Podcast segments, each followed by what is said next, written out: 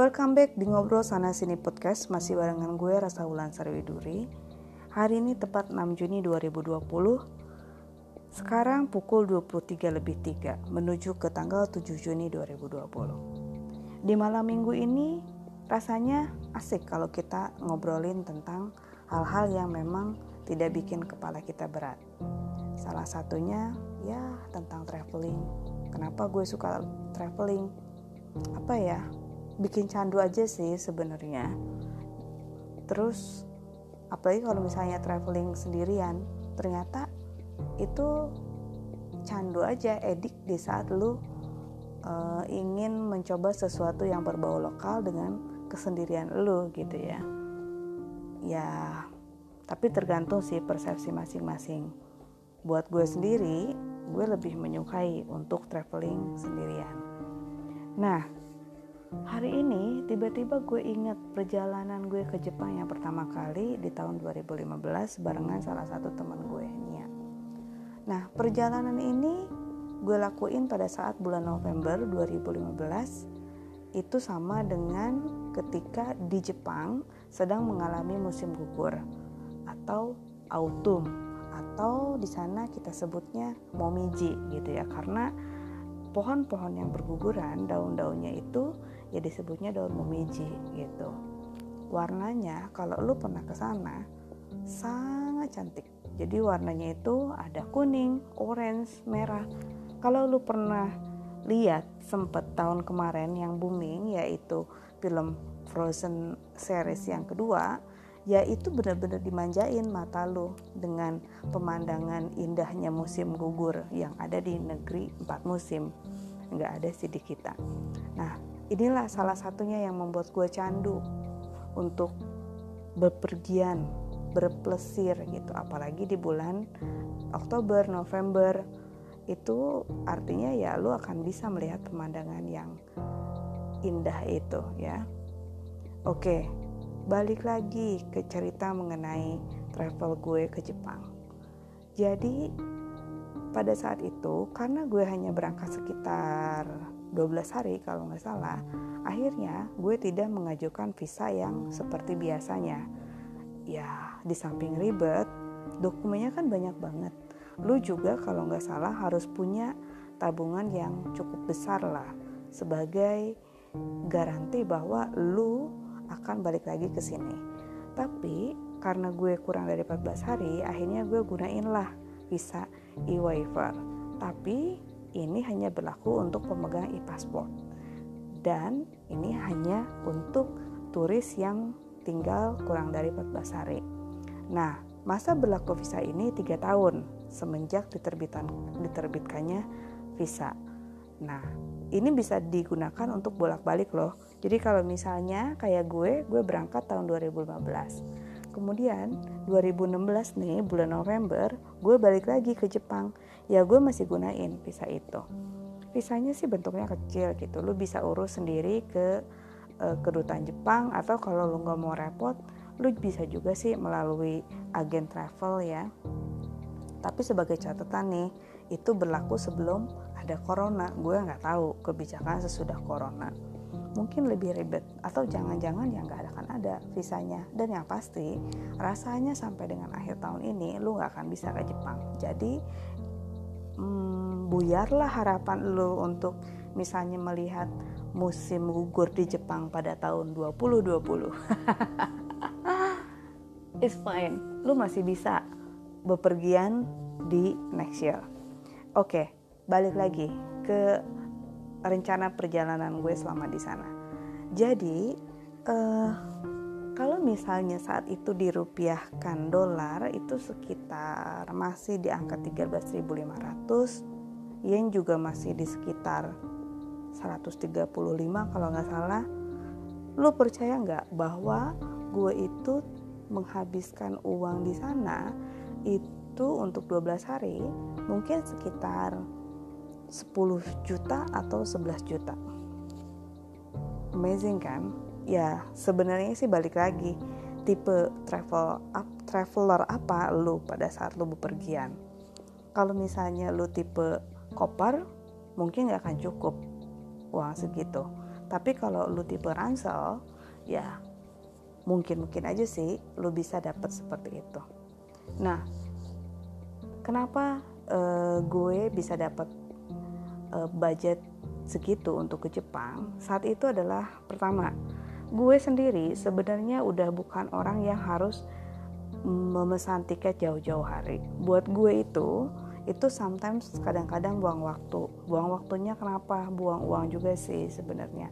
Karena kalau misalnya gue tiba-tiba merencanakan 1 tahun dan ternyata pada waktunya gue harus ada keperluan mendadak, akhirnya batal dong gitu kan. Itu biasanya tiket promo. Sayang juga sih, sepromo-promonya yang ke Jepang tetap aja mahal. Nah, jadi akhirnya ya gue adalah tipe traveler yang biasanya memesan tiket 3 bulan sebelum. Ya gambling sih, untung-untungan. Sometimes lu dapet yang murah, sometimes ya enggak. Tapi minimal lu berada di harga yang normal. Nah saat itu gue kalau gak salah merencanakan ke Jepang pada bulan Juli. Sebenarnya gue gak merencanakan juga sih untuk ke Jepang tahun itu, tahun 2015. Gue sebenarnya prefer untuk saat itu adalah gue pergi ke Rinjani bulan April. Tapi ternyata pada saat gue mau berangkat, gue diare, gue sakit, udah dong buyar, gue gak bisa ke Rinjani. Itu ke Rinjani kedua kalinya sih, sebenarnya gue gak terlalu menyesal juga. Cuma momennya kan beda pada saat gue pertama kali ke Rinjani dengan yang kedua kali gitu. Tapi tetap aja itu sebenarnya salah satu penyesalan buat gue.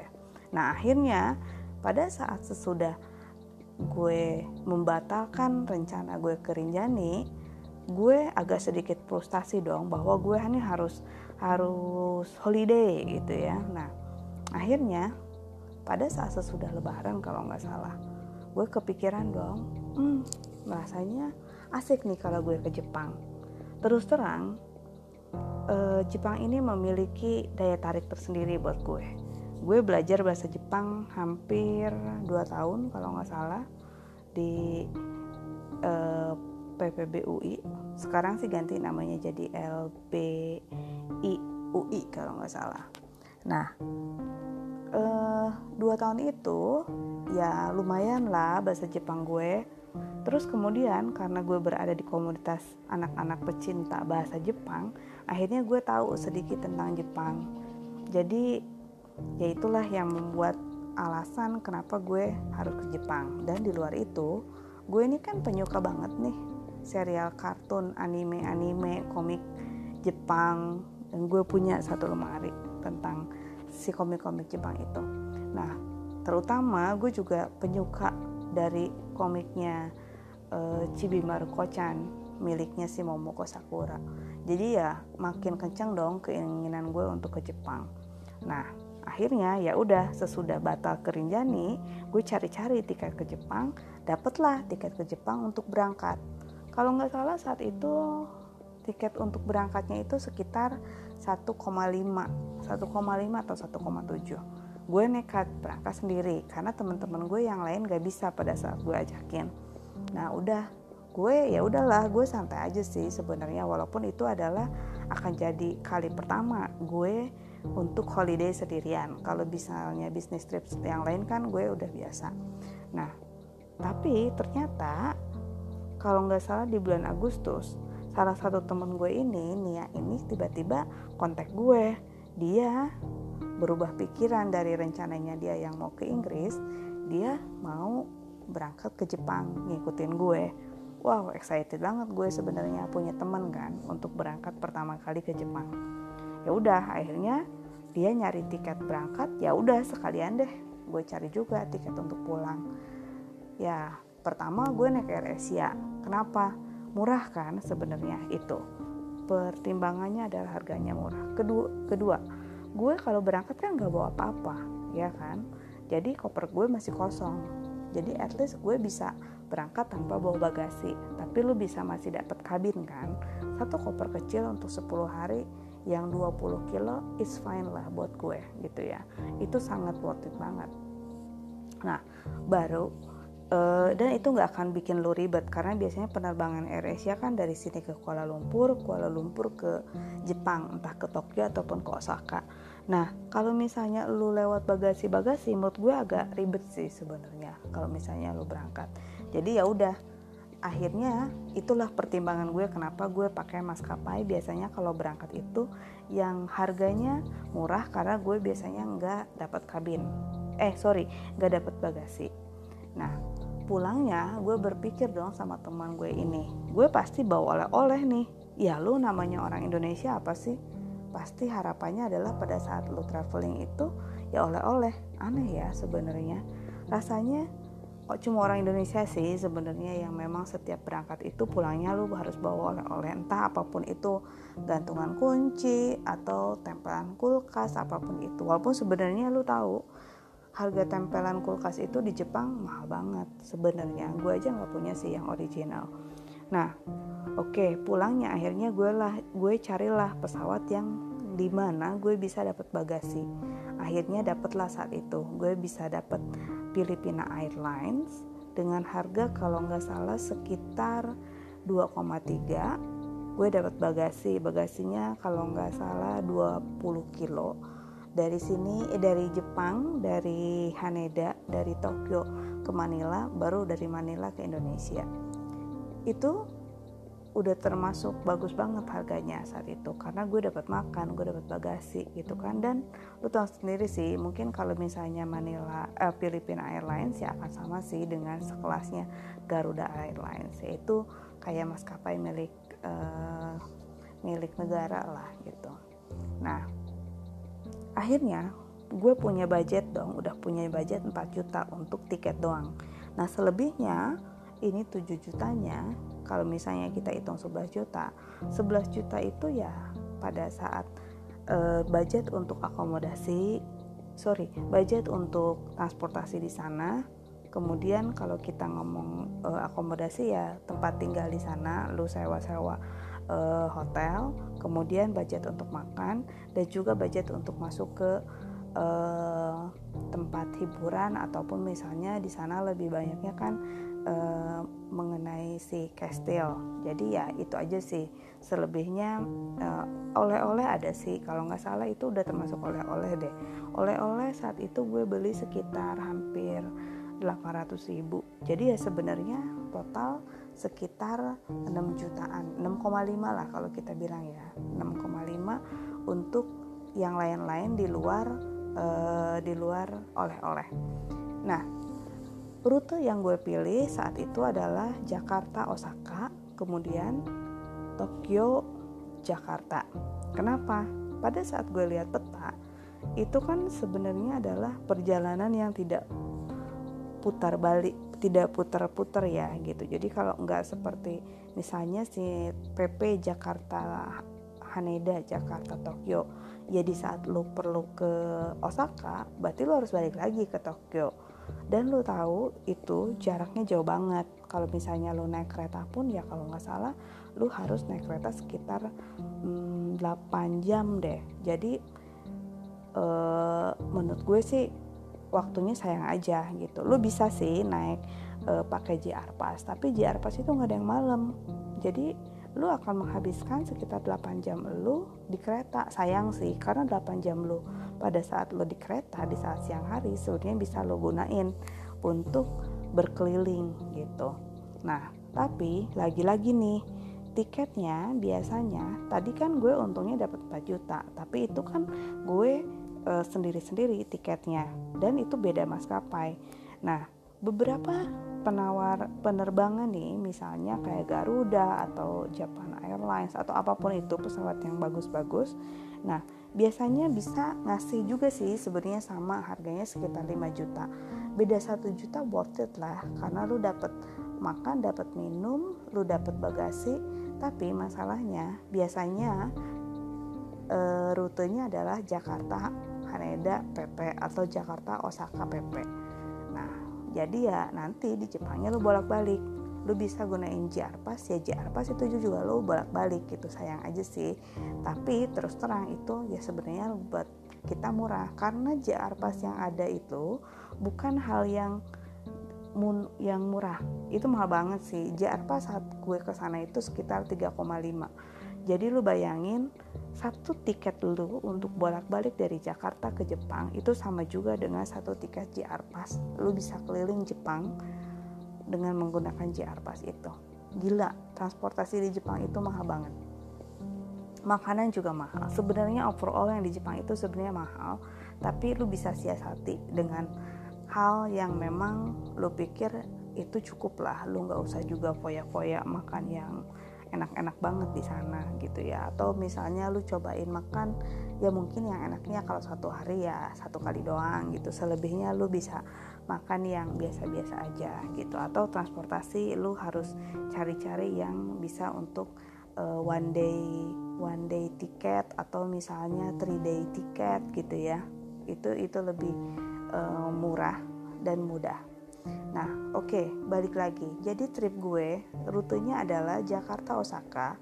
Dari Osaka gue ke Kyoto.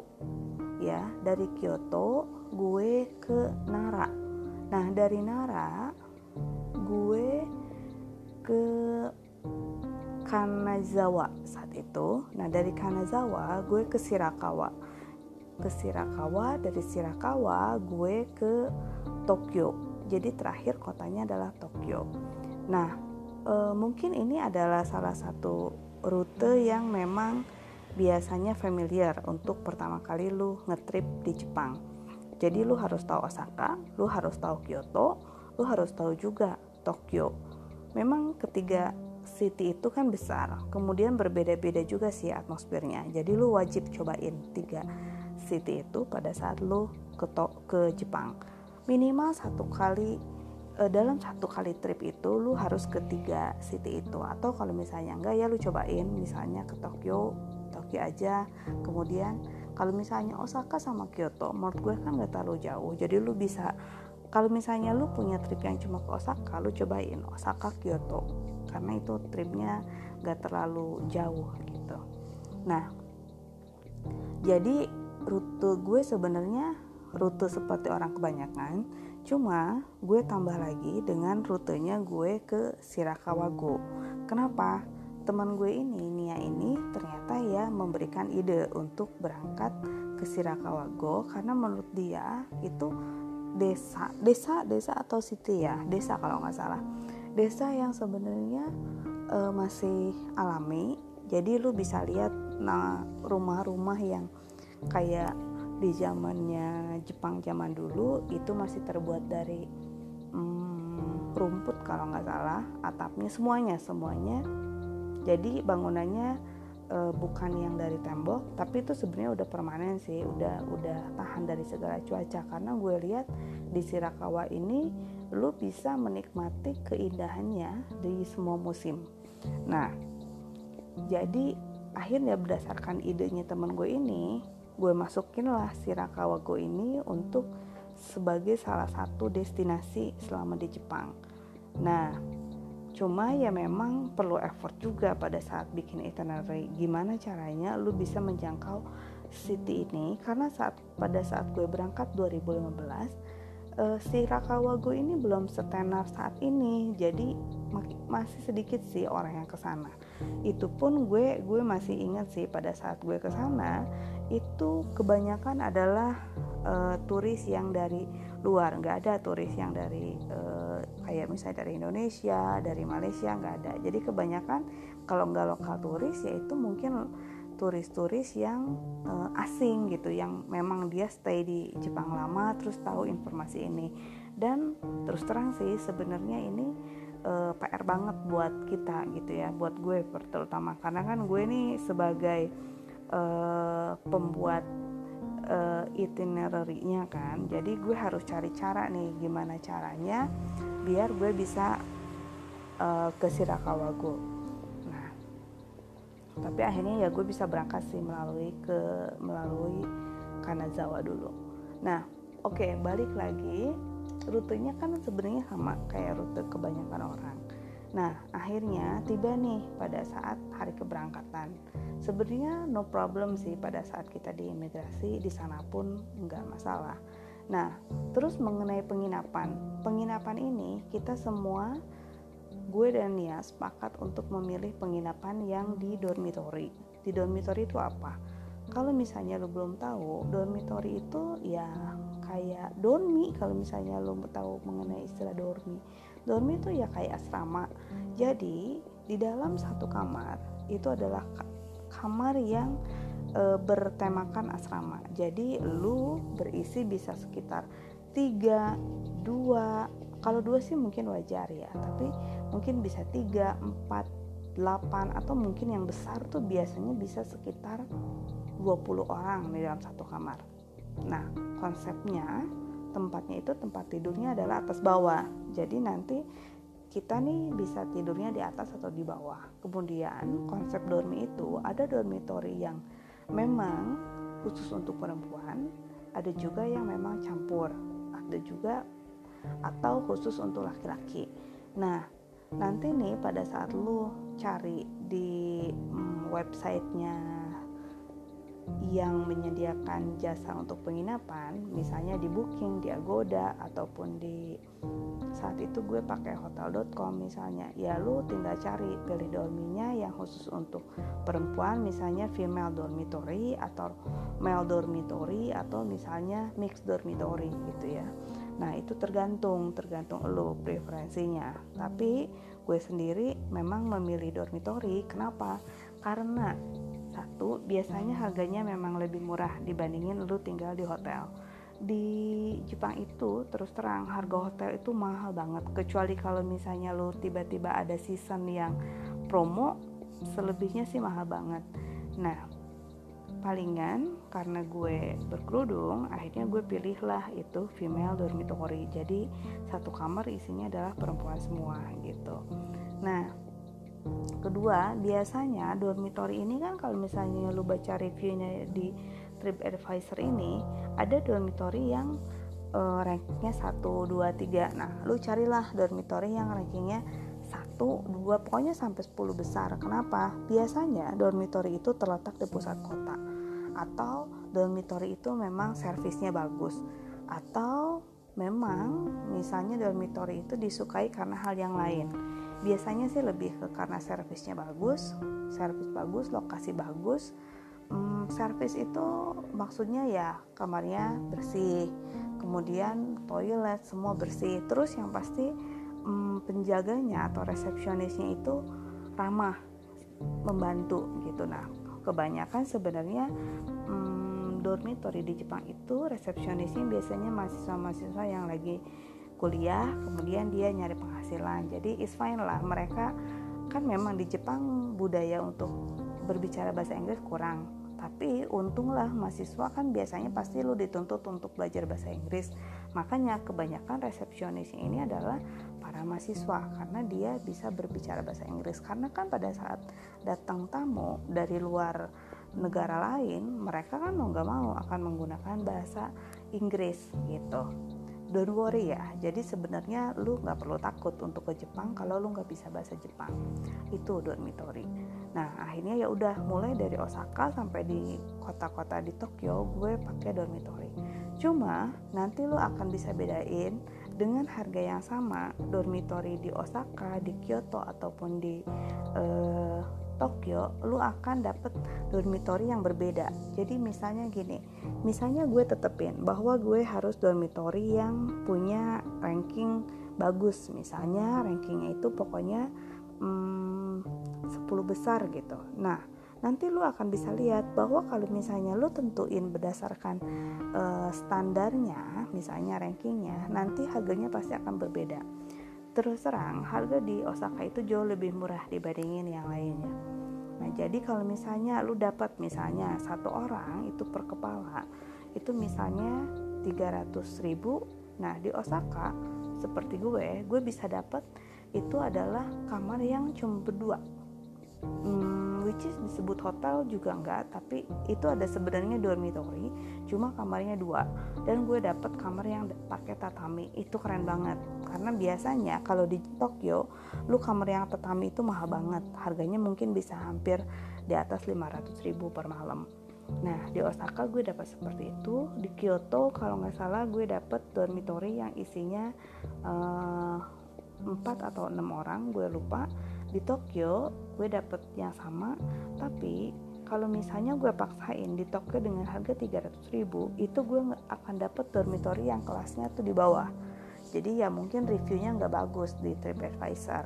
Akhirnya karena gue kan based on rankingnya dormitory, akhirnya harganya berbeda-beda antara misalnya di Osaka, kemudian di Kyoto ataupun di Tokyo. Di Tokyo jauh lebih mahal. Kalau nggak salah satu malam bisa sekitar 100.000. Ya, it's fine lah, itu kan kota besar, itu anggaplah kalau kita Jakarta. Tapi kalau misalnya di Osaka ya lu bisa bilang itu di Jogja, wajar kan kalau misalnya harganya beda.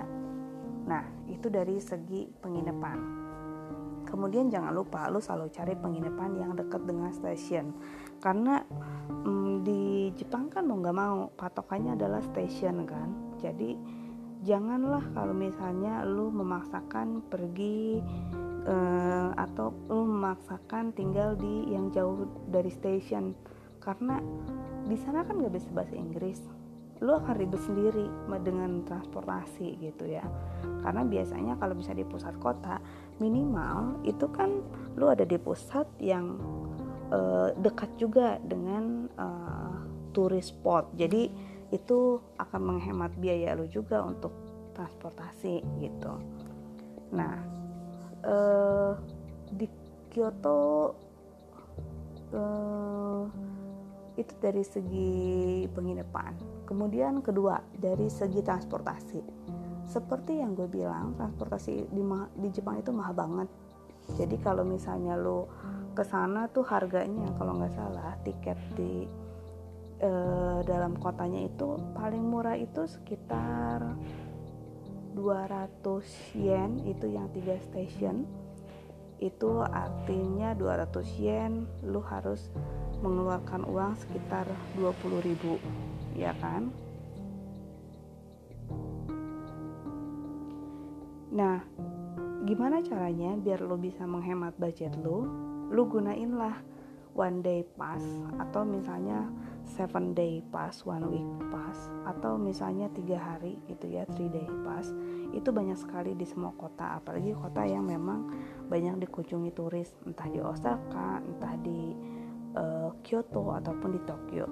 Gue lupa sih nama tepatnya di Osaka itu pakai apa, tapi yang pasti mereka punya satu kartu yang memang bisa digunain untuk seperti tiket terusan sih sebenarnya. Jadi lu bisa bayar itu misalnya 700 yen. 700 yen itu berlaku untuk misalnya per hari lu bolak-balik ke stasiun berapapun, lu akan tetap kena. Pokoknya 700 itu nggak ada limitnya gitu. Paling nanti batasannya adalah di saat lu pakai pukul 5 pagi, dia akan berakhir misalnya apakah entah di tengah malam atau di 5 pagi berikutnya. Itu tergantung kebijakannya sih setiap provinsi, gue lupa. Tapi yang pasti itu penghemat budget lu, apalagi kalau misalnya kayak gue yang sering banget kesasar-sasar kan. Misalnya nih gue mau kemana, tiba-tiba gue harusnya turunnya di stasiun A, gue kebablasan di stasiun B. Nah, gue harus balik lagi. Lu bayangin dong berapa kali gue harus bolak-balik keluar masuk station, artinya ongkos gue makin mahal juga gitu. Jadi ya lu gunain itu aja. Lu harus pinter-pinter. Lu harus mengestimasikan berapa hari lu ke situ, lu pakai apa, transportasinya apakah di dalam kota atau luar kota.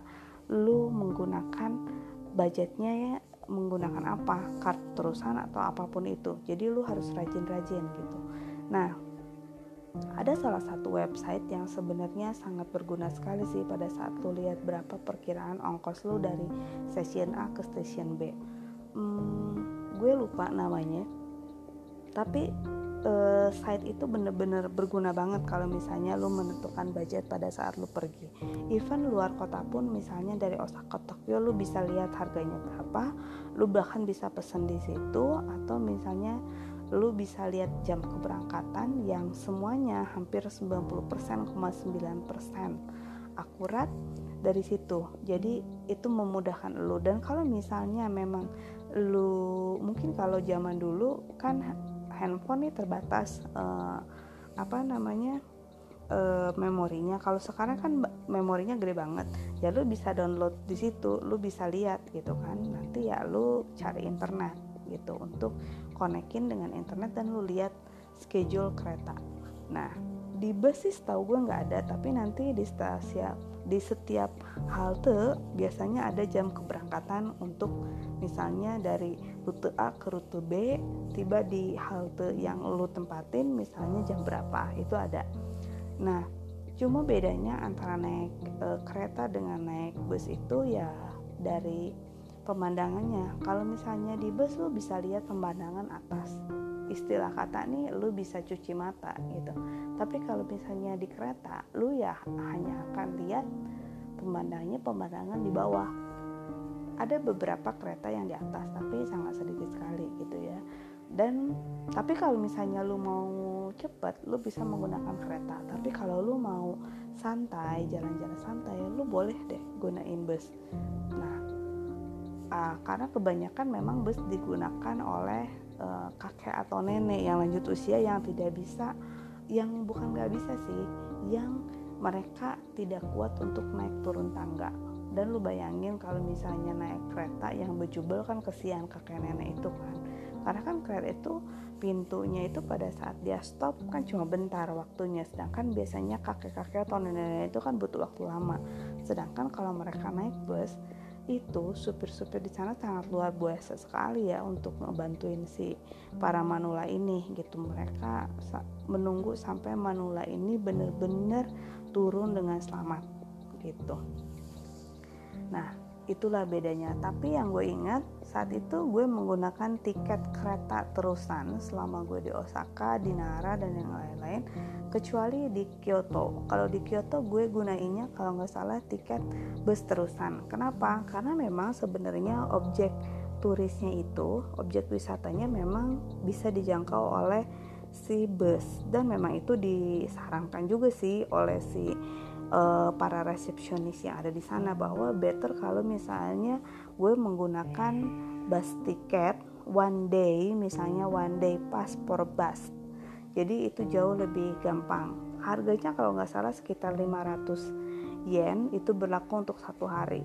Worth it banget sebenarnya gitu ya, karena semua tempat wisata hampir semuanya bisa dijangkau oleh bus.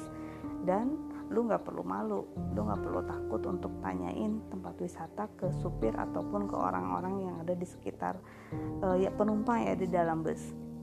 Jujur sebenarnya mereka ramah kepada turis gitu.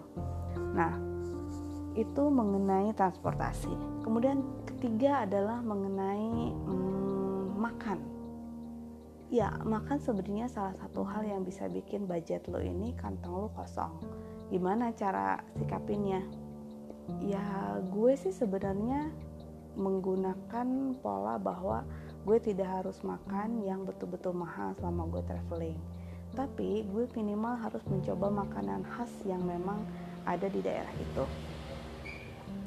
Jadi gue misalnya pada saat pagi gue cuma makan onigiri, kemudian gue beli minuman. Nah, karena minuman itu berguna untuk penahan lapar gue nih, penahan lapar dan haus sampai dengan siang hari. Kemudian siang-siang barulah kita makan besar. Makan besar ini dalam artian biasanya gue bisa ke restoran untuk makan seperti Yoshinoya, atau gue makan juga seperti Hoka Hoka Bento ya. Saat itu ada yang namanya Sukia, gue seneng banget tuh ke situ karena menunya kan daging sapi, jadi aman lah buat kita. Nah, gue juga pernah juga sih temuin ramen halal yang ada di Kyoto, itu punyanya orang Malaysia. Nah, baru misalnya malam-malam biasanya gue sama temen gue nih cukup mengemil tuh dalam artian bukan makan makanan yang berat, entah apakah kita beli kudapan atau yang minimal kalau misalnya kita berdua saat itu gue beli roti. Terus gue kan punya nih makanan kering yang gue bawa dari Indonesia, misalnya entah abon, entah apakah itu bukan sambal goreng, itu kering kentang Mustafa, atau temen gue bahkan misalnya bawa kalau nggak salah serundeng ya. Kita bisa makan itulah untuk makan malam gitu ya. Lumayan banget itu sebenarnya untuk mengurangi budget lo. Tapi kalau siang bolehlah lo makan mewah.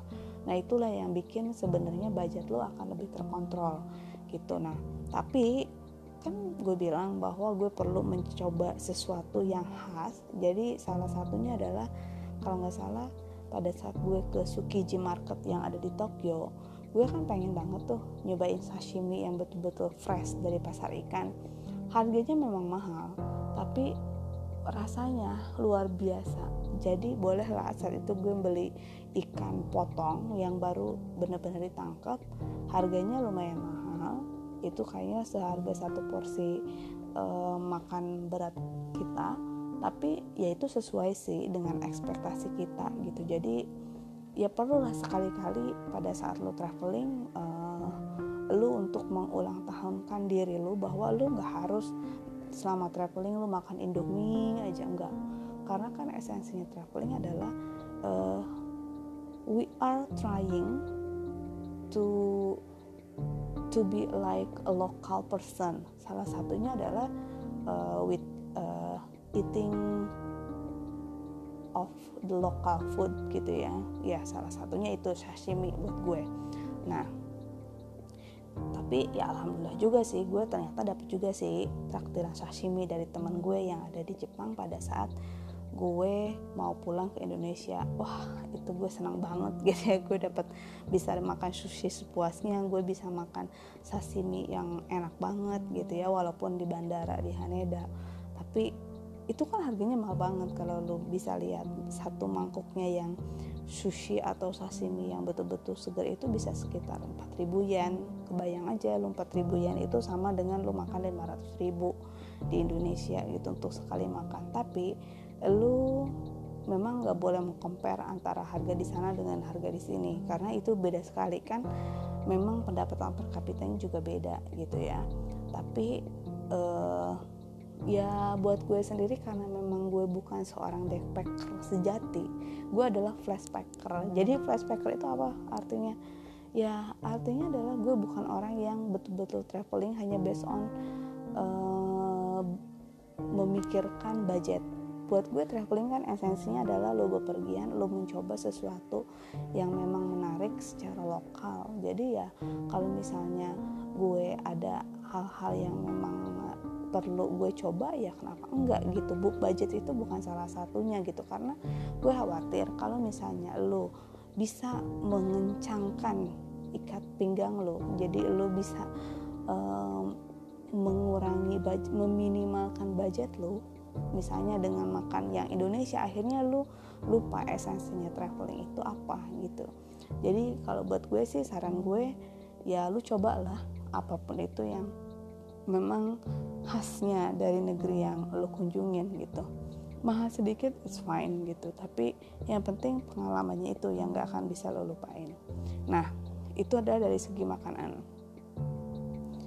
Jangan lupa juga lo cobain es krim matcha yang booming banget. Gue gak tahu kalau sekarang yang boomingnya apa, tapi rasanya masih sama karena lo bisa lihat matcha, lo bisa, kalau lo penyuka matcha, lo bisa mencoba berbagai macam matcha yang ada di dalam berbagai macam makanan yang ada di Jepang. Nah kemudian yang terakhir itu adalah mengenai tiket masuk. Nah tiket masuk sebenarnya di sana kan jarang sekali sih cash deal yang tidak mengharuskan lo bayar. Kebanyakan bayar. Kenapa? Itu adalah sebenarnya untuk biaya pemeliharaan kastil itu. Tapi memang yang gue lihat sebenarnya kastilnya memang diperbaiki sih, dipelihara. Jadi pada bulan-bulan tertentu itu kastil ada dalam renovasi atau misalnya sedang dibersihkan. Itu gue inget banget misalnya di kastilnya yang ada di Kyoto, saat itu kita nggak bisa lihat ke dalam karena memang saat itu ditutup, sedang ada renovasi dan ada perbaikan. Jadi dananya, uang masuknya itu ya digunakan untuk itu, digunakan untuk merenovasi, untuk membersihkan, untuk memelihara lah istilahnya. Nah tapi memang kalau dipikir-pikir harganya kan lumayan nih, mahal, bisa sekitar 200 yen, 400 yen. Nah gimana caranya? Ada juga sih misalnya lu bundling, misalnya pada saat di Osaka jadi ada yang namanya Osaka Pass. Osaka Pass itu apa? That is include for the ticket, the admission for the castle, and then also the admission for the Ferris wheel yang gue naikin kan. Terus kemudian include juga untuk transportation, itu gue lupa berapa pasnya ya, kalau nggak salah passnya mungkin sekitar around 1 week pass gitu ya.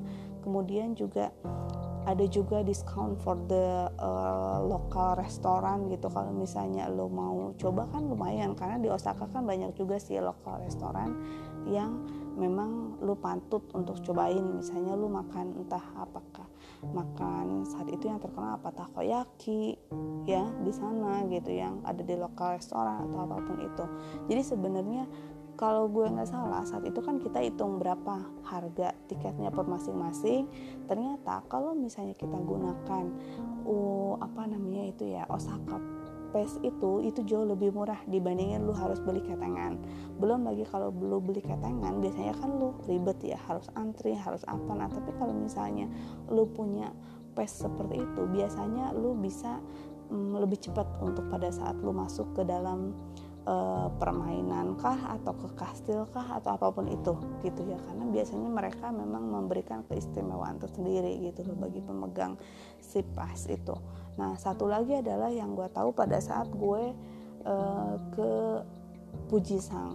What is the Fuji-san? Fuji-san is the mountain, the Fujiyama mountain in Tokyo. But every people in Japan is always call the Fujiyama mountain with the Fuji-san. The Fuji-san is look like the name for the somebody.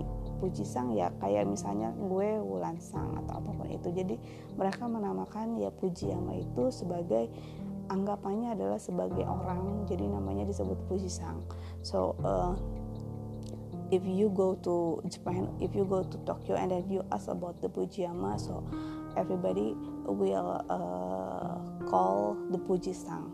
So jangan heran sih kalau misalnya, atau lu merasa aneh kalau misalnya dengar tentang istilah itu. Nah itu juga saat itu dari Tokyo ke Fujiyama kan lumayan tuh perjalanannya jauh. Nah akhirnya ya gue gunain si travel pass, gue lupa namanya kalau nggak salah. Pokoknya di seasonnya November itu ada travel pass untuk berapa hari yang lu bisa gunain untuk trip lu ke Fujiyama. Kalau misalnya lu bahkan untuk tripnya itu dari Fujiyama nanti kan ada stop yang lain-lain tuh. Nah itu lu bisa juga datang ke situ gitu loh. Kalau misalnya lu ke Fujiyama untuk 2 atau 3 hari itu worth it banget gitu. Nah gue lupa sih namanya, tapi itu jauh lebih murah dibandingin lu harus beli ketengan. Belum lagi kalau beli ketengan lu kan harus pesan lagi, kalau itu kan enggak, lu tinggal masuk, tinggal lu tunjukin, ya udah, jauh lebih mudah dan jauh lebih simple gitu. Nah itu sih, itu beberapa hal yang bisa lu gunain untuk menekan budget lu selama di sana. Tapi dalam artian menekan itu bukan artinya lu budget lu kecil banget ya, tapi what it is like the competitive budget. Jadi budget yang masuk akal yang bisa lu gunain selama lu travel di Jepang. Nah mudah-mudahan di episode ini berguna buat lu untuk lu gunain kalau misalnya suatu saat lu ke Jepang, atau bahkan bisa sebagai comparison gitu ya. Kalau misalnya this is look like compare with my story and also your story tentang perjalanan ke Jepang gitu. Mudah-mudahan ini berguna sih buat siapapun itu yang akan ke Jepang, atau ya sekedar lu dengerin cerita di malam minggu ini. Dan kita sama-sama berharap bahwa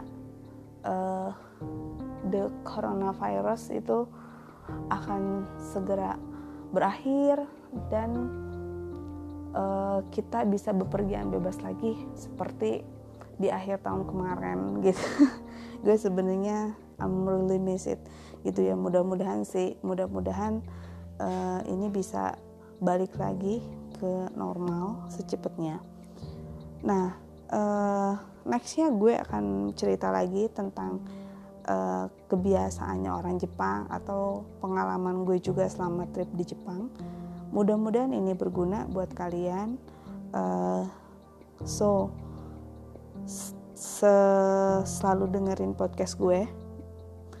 Dan juga kalau misalnya memang lo ada pertanyaan atau apapun, lo bisa layangkan ke gue langsung, nanti kita bisa sharing. So sampai di sini ini udah hampir pukul 12. Mudah-mudahan ini bisa nemenin lu dan berguna buat lu. So stay tuned in the next podcast. Bye bye, ciao.